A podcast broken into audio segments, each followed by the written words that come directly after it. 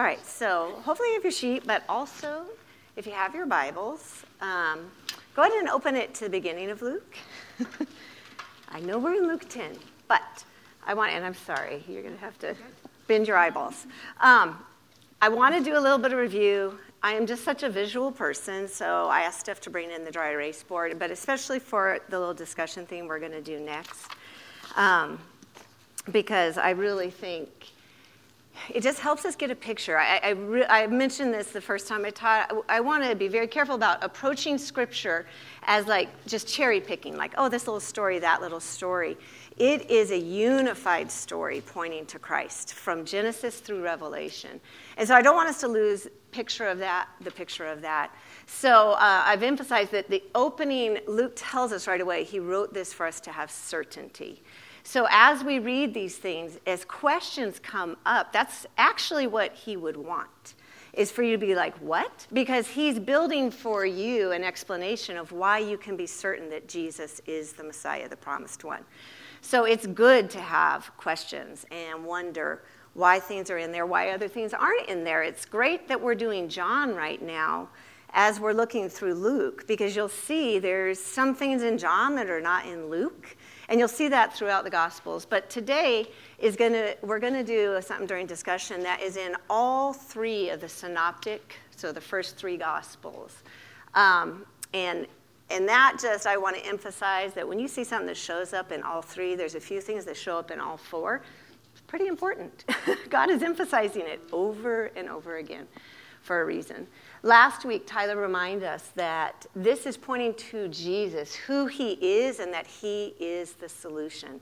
So even though we're looking at women and how Jesus loved them, they're not the point. The point is who Jesus is. It gives us a clearer identity of what it means to be his, his child. From the beginning of Luke, in Luke 2, when Mary and Joseph bring Jesus into the temple, um, Zechariah proclaims that he is a son who is appointed to be opposed by many. And so, something that we are going to see, especially if you've been reading in between the stories, you're going to see that what started out as crowds coming, gathering around him, wanting to be there, you're going to see that opposition starts to build, and we'll get to why in just a second. Um, but that was predicted from the beginning. And yet, even being told that, we see throughout the gospel that even Mary didn't really get that. Oftentimes, they are expecting something else out of Jesus, and then he keeps telling them, No, no, no, this is who I am, this is my kingdom. So, I wanted to just do a quick review because we've been in Luke 8 and 9, and, and now we're going into 10. So, we started in, um, actually, we started in Luke 7. But if you remember back from Luke 8, it opened with the women accompanying him, praying for him out of his means. Um, some other things that happened in Luke 8 is he calms a storm, and the disciples were freaking out. And he says to them, Where is your faith? So he is definitely emphasizing in here, like faith. What is it in? Okay, and uh, an analogy that, or a point that I brought out last week in application is we got to recognize that our faith is not in the power. The power points us to our faith, needing to be in Jesus and who he is.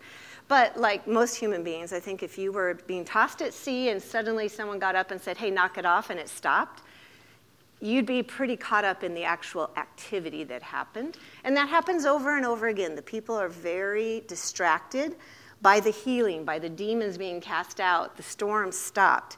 Um, and yet J- Jesus patiently keeps pointing them towards him. Um, we also talked about the demon possessed man that was healed and he had the legion thrown into the pigs. They rush into the water. The townspeople don't respond with, hey, come on into town. They're like, would you leave us?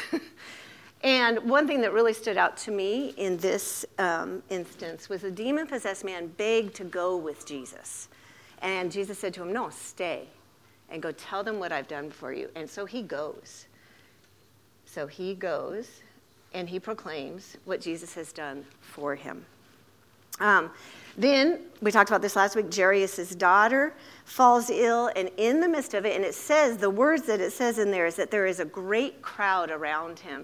So if you've ever been to a concert or anything crowded, you know you've got humans just touching each other all the time, right? And yet somehow he perceives the touch on the fringe of his garment of one woman, not somehow, but because he's God, and it's an example of faith. So once again, he highlights an example of someone who has faith and calls her out and says, Daughter, it's your faith that has made you well. And he calls her again to go, and he tells her to go in peace. Maybe I should just do peace symbol. How's that? Um, and I, I highlighted that's the second time that God, Jesus, has healed someone or forgiven them of their sins and tells them, Go in peace. Because one of the things that you see in people that have interacted with Jesus and accept who he truly is, is they live a life of obedience and they have peace with him. And so that's what they're calling people to. They may have been healed of a disease or demons you know, thrown out or being brought back to life, but what they're pointing to is Jesus. Um, and that is, if you look through, you'll see that over and over again that happens. Okay, so then in Luke 9, he sends out his disciples to go and proclaim, and he tells them, now you have the power to heal. So he's showing them that because they're going in his name, they have this, and it, it's an amazing time for them. So they go, and he tells them um, to go into the cities. If they accept you, wonderful. If they don't, that's the famous sign line of shake the dust off your sandals and walk on. Okay? And he says then when they get back, and they, I mean, they've just had this incredible experience of being able to heal and proclaim the gospel and see people respond. And he asked them, Who do you say I am? Because the people have been saying, This must be Elijah, this must be the prophet. prophet. Some think he might be the Messiah, but mostly they think he's just the promised Moses or Elijah. And he then turns to them and says, No, but who do you, my closest 12, say I am? And Peter answers, You're the Christ. This is the first time we have that. And that word, Christ the Messiah, this is the first time that word, which we often think of it almost like a last name, is a very specific term in the Greek that meant he's the promised one. Every promise from the Old Testament that that's the scriptures they know, the Hebrew scriptures are pointing towards this promised Messiah. And Peter professes that's who you are. And he says to him, God is the one that has revealed that to you. Then, right after this, he foretells his death for the first time. As you're reading through the gospel, I want you to pay attention to he'll do things, there's lots of promises explained. There's a turning point in all of them where he then starts explaining to them, I came to die. And it is, it's rejected, it's misunderstood. Um, he strictly, strictly charges them, though, to tell no one. He's trying to get them to understand it, and it says, but this was, they didn't understand. They would understand it later. But he starts explaining to him that he will be going to the cross. Now, this makes sense if you step back and kind of think about everything that's happening because crowds are still going towards him and wanting to know who is this Jesus. He's healing. I mean, I, I think I would be the same way. I would like to be with someone who is calming storms, healing people, bringing about reconciliation. And even the disciples are starting to get caught up in this power, right? That's very powerful. Now, the other thing that happens in 9, 9 is a huge I mean, asterisk that baby and read it. It's a huge turning point in Luke. He also has what's called the transfiguration. He takes three of his disciples with him, and he's transfigured. He, he becomes his glorified self. Elijah and Moses are seen talking with him, and typical of human beings, what is the first thing that Peter says? Hey, should I build three tents here? In other words, set up a new place to worship. We get it wrong quite often, but no. Instead, what they are left with is God saying, Listen to him. This is my chosen one. Verse 35 of chapter 9. And they come down from there. He is going to heal a boy with an unclean spirit, and he is again in uh, verse 43 through 45 going to tell them that he has to die. He's going to remind them of this. They've just had this mountaintop experience. They've seen another person have demons cast out. They see that God's in charge, and yet he reminds them he's going to die. And it says in verse 45 of chapter 9 that the disciples did not understand. And then, of all things, so after all of this has happened, he keeps telling him he's going to die. James and John's mother comes and said, Can one of my sons sit on your right and the other on the left? oh, us mothers, right? Yes, always promoting our children. Um, and Jesus reminds them that whoever is going to be the greatest in my kingdom needs to be the least. He needs to be a servant of all. He is presenting to them over and over again this upside down kingdom. It is not going to look the way the world is set up and how it's expected to be. And then in verse 51, it says, When the days drew near for him to be taken up, he set his face to go to Jerusalem. All the Gospels will have something along this line where it says he set his face. Now, if you go um, back before it, you'll actually see that Jesus did the majority of his ministry in the area of Galilee outside of Jerusalem.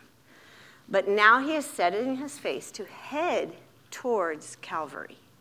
And this is a unique turning point in the Gospels. So, Luke 10 opens up with now there's 72 other disciples. I think we can read this and think that what is happening most of the time is it's just Jesus and his 12, but there's still great crowds of people around him. And he, in the opening of Luke 10, he sends his 72 others out. in a, a saying that many of us are familiar with, he tells them the, harbor, the harvest is plentiful, but the laborers are few. The kingdom of God has come near you. And he sends them out to heal the sick. Okay? So I want us now to note um, he is emphasizing more and more this kingdom of God, and this will be key um, later today. This kingdom of God has come near you. And then he warns about what is going to happen to those who reject him. He tells them that those who reject my disciples are rejecting God who sent me. He's warning us from the beginning that this is not going to be something the world is going to embrace. And he says, Nevertheless, do not rejoice that you've been given this great gospel, this good news, this power. It is a true power to bring spiritual life to people when they know Jesus. But he tells people to rejoice that your names are in heaven. He wants to focus them back on over and over again that you are a part of his kingdom and his family. You are his daughter. We're not just subjects of a sovereign, right? We are being brought into a family. And then he praises God for revealing truth to those who have been given him. He gives that promise that those that are his will know the truth. And he, he tells them that you are going to see things that the prophets only longed for. He quotes Isaiah 35, Isaiah 61, and Malachi 4 are all referenced where there will be this time when the blind will see, the deaf will hear, the lame will walk. He's telling them, You're watching this happen. Then we have uh, the parable of the Good Samaritan. And this is significant. Again, as I said, he's coming closer and closer to Jerusalem, which is the religious power center of that area. And he starts getting challenged more by different Pharisees and Sadducees, the teachers at that time. Um, and we, we know this, but it's very significant because in this parable, he is challenging someone who knows the Old Testament to tell him, what does it say? What does it say? And he knows rightly that it says you should love God with all your heart, mind, soul, and strength, and love your neighbor as yourself. Then he gives him this example of the Samaritan is the only person that helps someone that has been beaten up. And, and the lawyer gets it. He knows that the one who was truly acting like a neighbor is the one who showed mercy. And so he tells him, just like he's been saying all along, go. Go and do likewise. Obedience is the result of faith in Jesus. Now, this is what happens just before Martha and Mary's story. I wanted to give that background because, in a sense, if you've been reading this, Martha and Mary's story can kind of feel out of place, right? Um, it's an interesting one. I'm not saying it's necessarily more than others, but it is surprising. If you just Google the story of Martha and Mary, the amount of little devotionals that you can find online about that this is about busyness, this is about work, this, you know, there's so many of these little application things where they may have nuggets of helpfulness, but pulled out of this context, you really end up with a very, very shallow veneer of how much is in this story. So let's go ahead and look at it. You have it written right there in your um, handout. It says, Now, as they went on their way, so we know the way that they're going is towards Jerusalem, Jesus entered a village, and a woman named Martha welcomed him into her house. And she had a sister called Mary who was at the Lord's feet and listened to his teaching. But Martha was distracted with much serving. And she went up to him and said, Lord, do you not care that my sister has left me to serve alone? Tell her then to help me. But the Lord answered her, Martha, Martha, you are anxious and troubled about many things, but one thing is necessary. Mary has chosen the good portion, which will not be taken away from her. And if you let your eyes wander a little bit farther, right after this, he's going to then teach them the Lord's Prayer. Uh, this is a loving interaction with these two women he cares greatly about. You'll know from reading the other Gospels, especially in John, and we'll get to it, that this is Mary and Martha, who are Lazarus' sisters. And they, are, they interact with Jesus quite a bit. This is a home that Jesus would go to and stay at. It's just outside of Jerusalem. These are people that he's close to. And I would say that the beauty, one of the beautiful things I saw in this immediately was how important it is to have those that we are close to that can speak truth into our lives, right? And call us where it is. Um, those who know Jesus will be able to do that. So Jesus comes into this setting and he's entered in because they've invited him in. Work is not the issue here and your work ethic. I, I, think I want to emphasize that, that there, there's a theology of work from the beginning before the fall. Work was a good thing. So it is not a problem that she is hosting him at all. So I don't want us to get distracted there on that. Um, but this is the important thing to look at right now. Martha is distracted. Those opening words in verse 40. When I saw that at first, being more of a type A person and also someone who truly enjoys hospitality, I get that. I think we've probably all had that time when we've asked people to come over, maybe someone very important, um, and just things have fallen apart from the beginning, right? It can be very, very distracting. Now, it just says when they were on their way, but it was not just Jesus showing up. It's quite different to have one or two people over. But as we know at this time, Jesus had a following behind him. We don't know how much is in there, but you can imagine the pressure in the crowd. And we also know that what the Lord is doing is teaching. We know that. It says right there that Mary is sitting at his feet and listening. And so there are people listening. We talked about a few weeks ago um, when we had Simon who invited over Jesus for dinner. And it described a little bit how there's people all around. Homes were much more open than they are now. And so you can imagine the crowds are in there. And Jesus very specifically describes that Martha's distraction led to her being anxious and troubled. So I think we've probably all been in that situation and we can identify with her. And what he says to her is that you're anxious and troubled about many things, but one thing is necessary. She, Mary, has chosen the good portion. Now, probably because I've had a chance to sit in this a long time, um, something really stood out to me in that, and that's because if you were going through with your Bible, you will notice that I skipped something in Luke 8 that I didn't bring up. But it's actually the very first parable that Jesus tells in Luke, and that's the parable of the sower. I want to, as part of the teaching and discussion time, I wanted to take a little bit of time to go over this parable together, and I'll explain to you why. What Jesus is doing is teaching. The parable of the sower, way back then, Jesus sets up what his teaching is. He gives it the analogy of the seed. It's not a, not a spoiler alert, it's very black and white in that. and what the effect of his teaching is on different people and their attentiveness to it, basically. So, what I'd like to ask is that you guys get into three groups, um, as close to, you know, maybe six apiece. I haven't even counted. If you guys could do that for a second.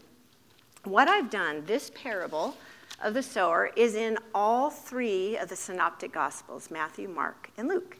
So, I've printed them off for you. I want you guys to take a few minutes. If you turn to your next page, it looks like that, but without my notes. That is soil. There you go. Um, and what I want you to do is we're going to look for what is the seed, the soil, and I'll write this down for you. So go ahead and move while I'm explaining.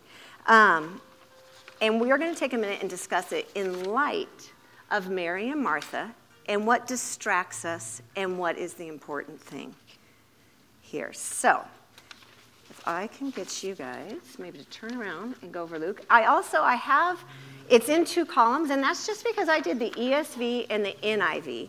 The reason why I did that um, is sometimes when you read an English translation that's confusing, it's better to look at another one.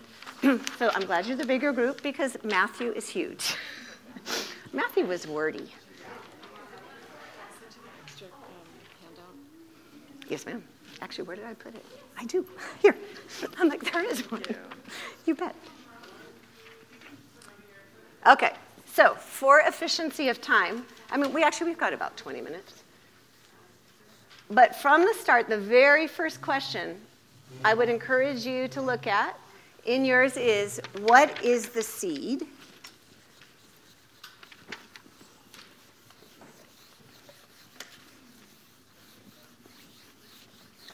And we're going to need a Martha in each group to just take charge.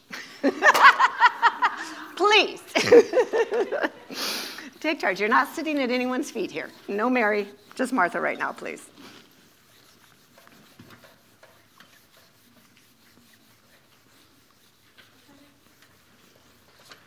All right. So the first thing I want you to do is note what is the seed?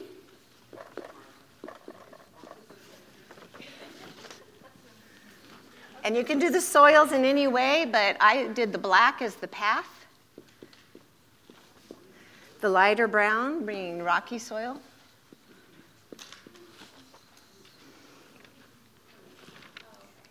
This quadrant, thorns.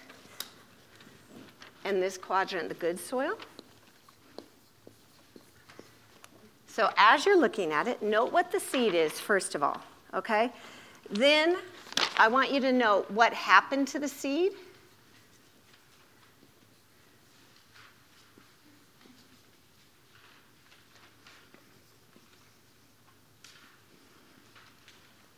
And then also note next to it, in the explanation, so you'll be given the parable, then he pulls his, his disciples aside and explains to them, here's what the parable means.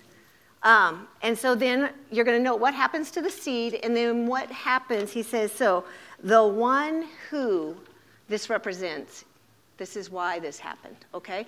So you're going to explain the, it's going to be what I call the one who statement, okay? In other words, it's the effect. What, it, what caused that seed either to root, spring up, die, blah, blah, blah. And it's characteristics of this person, okay? And if you have questions, just raise your hand. I'll come around.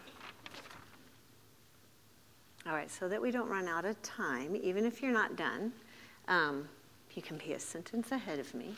Uh, I do want to just go ahead and start writing it down so we have a chance to get everything recorded on here. Okay, so uh, we have Matthew here. Are you guys Mark and Luke?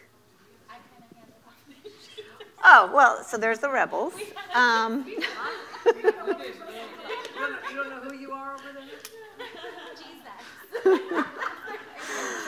okay, a whole group of Martha. Who wants to leave this group? no. All right, so they have Mark. We will be helping them. You have Mark or Luke? You have Luke. Oh, we have Mark and Luke. Oh, we, did Luke.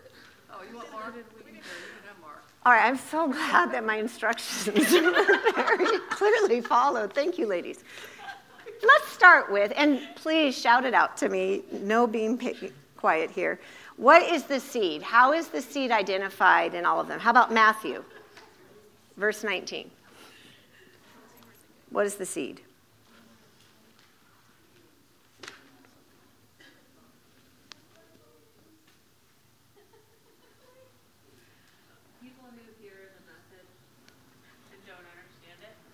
Well, so, but he says specifically what is the word? The seed is the word of the kingdom. Okay?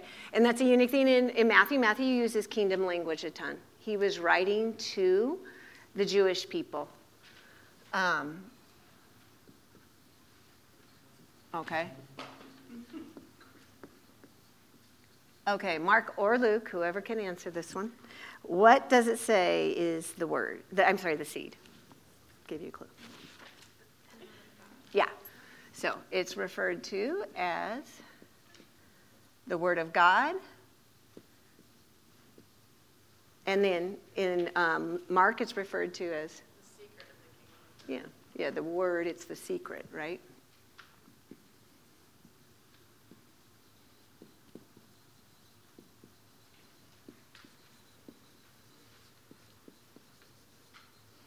And just note, we talked about it from the beginning, but Luke himself was a Gentile um, and wrote, wrote, to a more Gentile audience. He's the one that refers to as Word of God, but this is all the same. So, this is the seed. What is happening when people hear the gospel, the good news, right? What Jesus is proclaiming.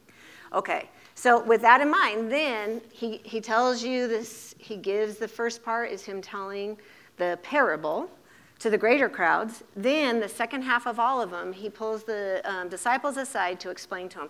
So the first seeds fell on a path. So I made that one black like asphalt. I know you don't have to be a gardener to know what's going to happen to a seed on asphalt. right? Exactly what happens here. So, what happened to that seed? It's trampled in the. Mm-hmm. Yeah. It's trampled and the birds eat it. I, I love to garden. The past two weeks have been the prepping and the planting of my garden. Um, and this is the biggest thing I have to watch out for is the birds coming and grabbing anything on the surface, right? Um, so he's using very real pictures they would have been very familiar with. This would have been obvious to them. But he also describes the path as something specific. What does he say that path represents?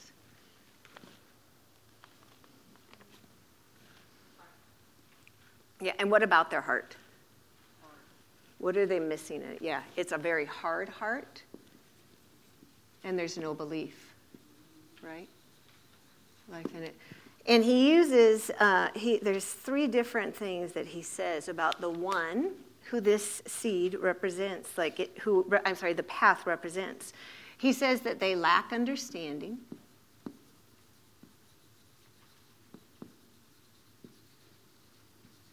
Right? He also says that the evil one has snatched it away because they have no discernment, okay? They lack discernment. Now, what, I mean, just give me the elementary school definition. What is discernment? Right, wisdom. It's knowing right from wrong, right? Kind of like, like, ah, this is the right thing to do, this is the wrong thing to do. These lack this discernment that Jesus is that's lacking spiritual discernment. They are of the world, okay? And I know that this this is something we've all experienced. If you think about who you were, if you were like me, I became a believer in college. I was an adult. I can look back and realize how I had no discernment about the truth of God. It made no sense to me. It was foolishness, right? I lacked discernment. Um, and that's like those who are on the path. And then the last thing it says about them they do not have belief, and very clearly, he says they're not, they're not saved. Okay? In other words, their wisdom is going to do nothing for them to be in the kingdom. Okay, so does this describe Mary or Martha? Just off reading about this, does this does it does it though? no. No. Now these are people that are welcoming Jesus in, right? So it's not them. But as you're reading throughout the Gospels, especially after this parable. One thing, whenever a parable comes up, what I like to do is look throughout of it as examples. Uh, am I seeing someone that's like this? If you went back and now start reading forward, it starts to become very obvious who these people are. Um, and we're going to see John makes it stand out really heavy too, um, where those who they hear what he says and they're like, it's too much. It's too much. I want nothing to do with this. It's too hard.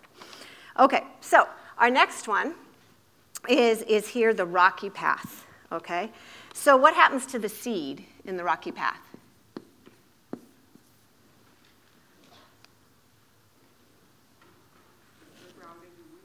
Yeah. So it does sprout up. So exciting. Like radishes. Put a radish in this week. You will start to see it next week. It's my favorite thing to grow. it's like victory. And we eat lots of radishes at my house because I can grow those. Um, it sprouts up, but exactly what you said, it withers. It's a sprout and a wither. Now, if you do not prepare your soil in Arizona, this is what most of your stuff will do here is sprout up and wither because our ground is like one giant rock, basically. But some of the other versions explain to them why. Why did it wither? Yeah, there was no moisture. There was a shallowness to it, right? Yeah, rocks are not something with substance, something. And then what else scorches it? Yeah. And then he explains to the disciples, well, what was this a picture of? These are the people who, what did they do when they heard the word of the kingdom? With joy, right? They're really excited about this. And you can imagine because, as we talked about a minute ago, most of what they're hearing is hey, this guy heals diseases. He brought that person back to life. He calmed a storm. He fed 5,000. He fed 4,000. Like, it's, you can imagine that joy. And I can vividly remember when it started to click for me and I came to the Lord, that great joy. But it was the joy of now everything will be perfect. I mean, if I'm being honest, that's what I expected, right? Like somehow I now had this key. And so I received it with great joy, right? It was a very quick response. But then, what happens because of that rocky soil? Yeah. There was no root in them. And so, what is part of life that reveals there were no roots? What comes on them? Since there's no root, yeah. When testing, or some of the version said tribulation. Sorry if you guys can't see right through me. Tribulation, persecution. Uh, in other words, they got up the next morning, right? when life happened, there was no root in them, right? There was nothing that they were growing from. And very specifically, I just realized I didn't write down which one. One of the versions said it was on account of this very word.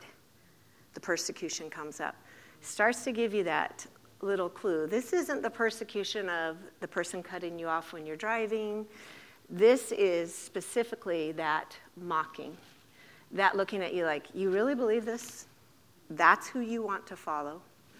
So it was because of the word. Okay? So these things are happening because. And this word is the word of God of the kingdom. It's saying that this life is not where the answers are. Jesus is the answer, right? And so when you present to someone else that the way they're doing things is not wise, and that they're the ones lacking discernment and that they're foolish to follow that path, you will often run into tribulation and persecution. And when we lack a root, we wither.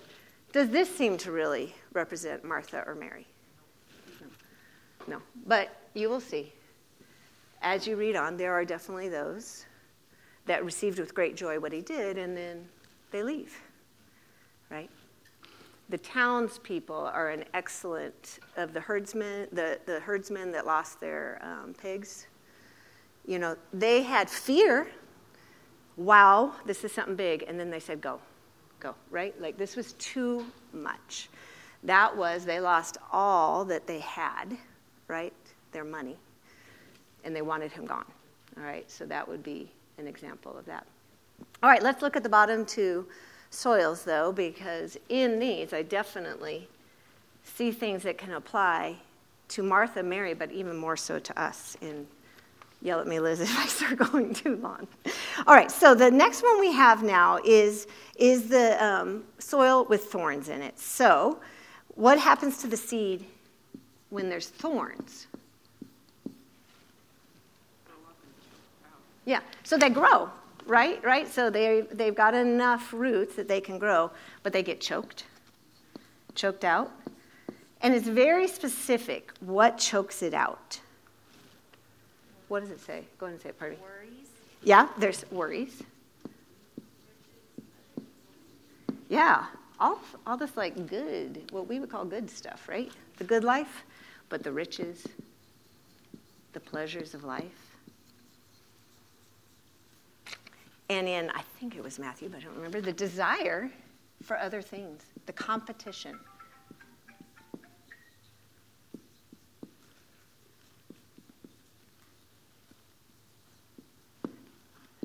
So, guess what chokes? Distraction, right? Divided hearts and minds. Okay? Other things are competing for the interest there.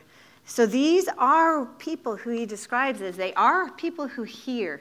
A very key word in Luke. He talks all the time about hear. Jesus tells them, hear, hear, hear. These are people that hear, but, as it says, they go on their way.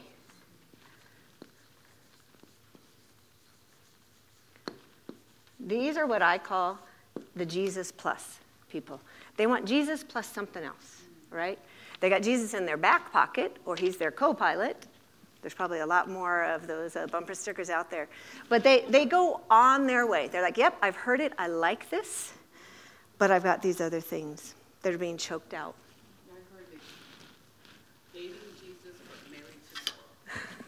Dating. yes, yes. Love it. So they're choked out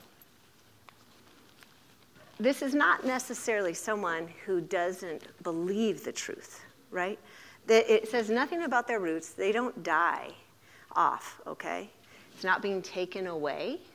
It's not scorched and killed. I mean, those symbols are of things that will die, right?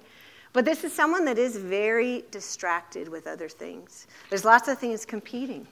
And when I was reading the Mary and Martha, my mind immediately went to this. Because you, to be honest, I think we've all seen ourselves at this point.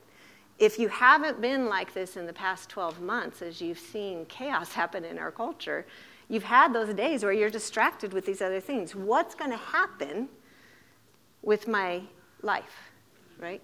We have this tendency to it. And the reason why I want to emphasize in on this, though, is a key here is that when they hear, they go on their way. They hear it, but it's not enough to cling to it to rest in it and take their confidence in it. And that is a, it's a warning to us. It's the same thing that Jesus is saying to Martha. You are distracted with all these other things. There's really only one thing necessary.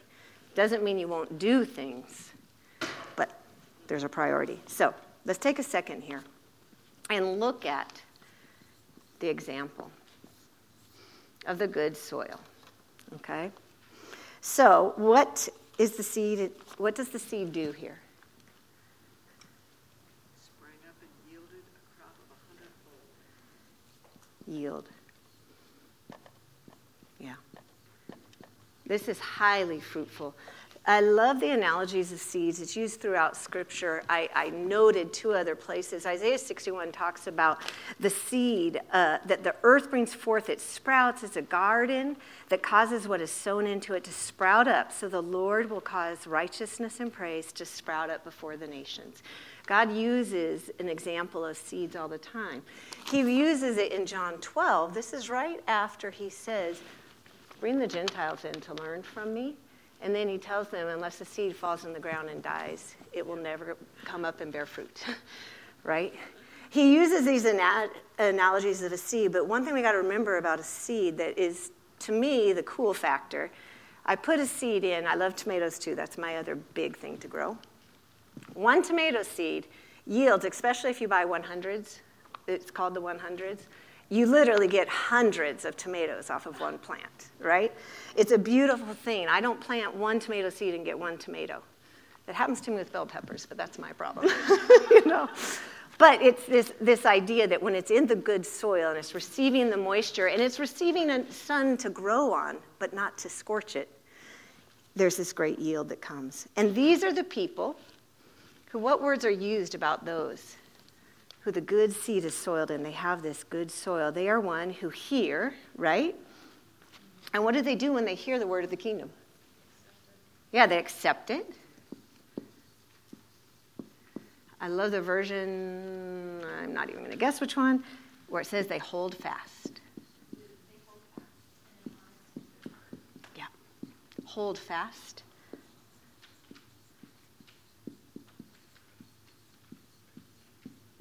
Thank you, Sarah. Can you read my notes? So I wanted to emphasize and pause on this those who have that honest and good heart. This is not, oh, these are just better people, right? The seed is in soil that then produces this. Whenever we think about honesty, one of the things that God continually asked and Jesus continually wanted people to see is that they were sinners in need of a Savior, right? These are people that call sin sin right? There's an honesty about it. And we know that there is only one who is good. That is Jesus. He himself says, Why do you call me good? There's only one. It's Jesus. So if you're going to call me good, you're, I mean, it's God. You're recognizing I'm God. We have an honest and good heart when His Spirit was, is within us. All right? This is when the kingdom has taken root in you. And he also notes that these are people that bear they bear fruit with patience. And again, this made me think of Mary right away because to sit at someone's feet to listen, those are resting. It's a resting in their presence and in their teaching. You bear fruit with patience. This is where we gain understanding. That's my alarm. So that we have time to discuss. Um, this good fruit comes from being people who sit in the Word, soak it in. We spend time in fellowship and understanding what's going on. We want to be those who do not fear the world, nor hold on to it so tightly that it starts choking out the growth. That's why Jesus refers to this to Mary that there's really one thing that's necessary, and she's chosen the good portion being at his feet. Now, if you read between now and our next one, and we'll get to this in John. Mary and Martha were not like these two like little perfect people that never have any questions. As a matter of fact, when Lazarus dies, both of them go to Jesus and, and are like, "Where were you? If you'd been here, he wouldn't have died." This does not mean an absence of, like I said, having a question, wanting to understand why. It's what they do, though, is the go-to. And I would even say that the fact that Martha went to Jesus first and said to him, Where were you? She is recognizing other things don't have the answer. She's going directly to him for the answer. That's an Allison application. But I want you to walk away from this, looking at these parables, and when you see this about Mary and Martha, and think, hey, what causes me to become more like Martha? Because it's very obvious to us how to come right back and sit at his feet and be in it and not be distracted and to cling to his word and to know it and to have that patience. And we have to recognize what things become our distractions. So um, I hope that was helpful. As we finish up over the next two weeks, we're going to have several examples that really illustrate out this parable too. Read it with those eyes and seeing are they people who hear? Are there people that respond? Are they distracted with it? So I want to ask Liz to come up. I guess I'll give you this and have more specific. Is that one on? Now I'm going to be really loud. Okay. what I loved about this text is just how much you can take away from it. And it's pretty short, it's like five verses. So I kind of asked myself, why is Martha being corrected? I don't know if you've ever felt like maybe Martha in this situation, like, Lord, Mary's not doing anything.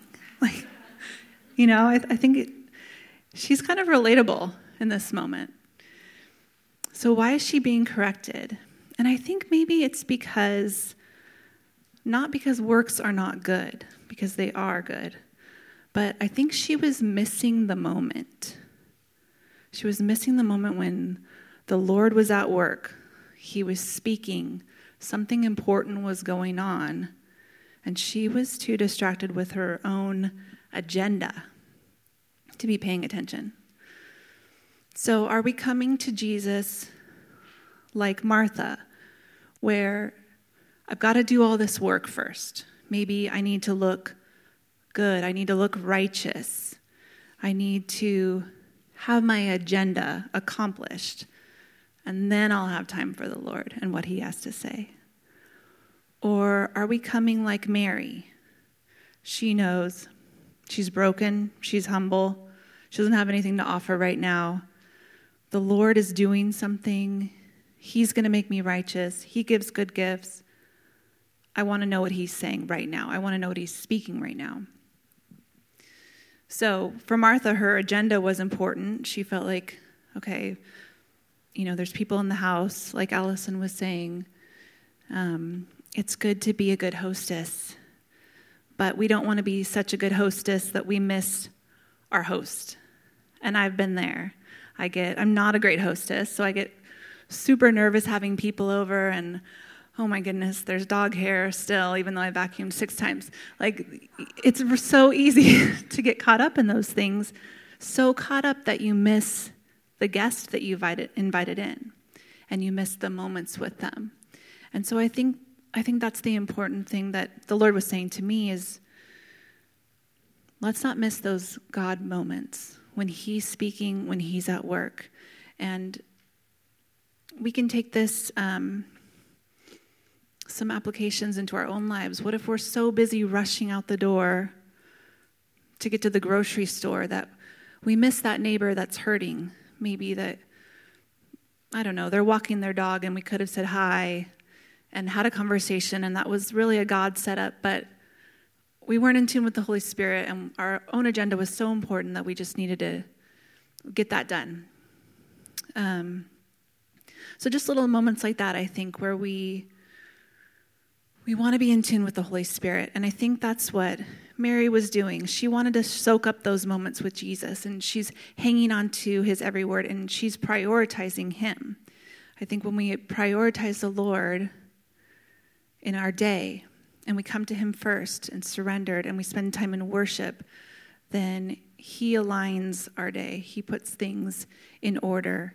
And walking intentionally with the Holy Spirit um, and listening to Jesus in this mo- those moments, He's going to direct our paths. He's going to show us what's important to pay attention to and to tap into and he's going to bring us those, you know, divine appointments, if you will, or the things that he has for us. And the rest of the things, maybe we let go by the wayside, or maybe we save those for later.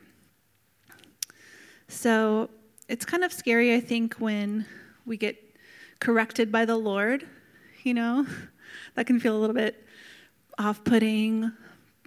I, I think if we think about correction, it can feel like, oh no, I don't want the Lord to correct me. And so then sometimes we feel like I need to come to the table perfect, and then I'll talk to Him.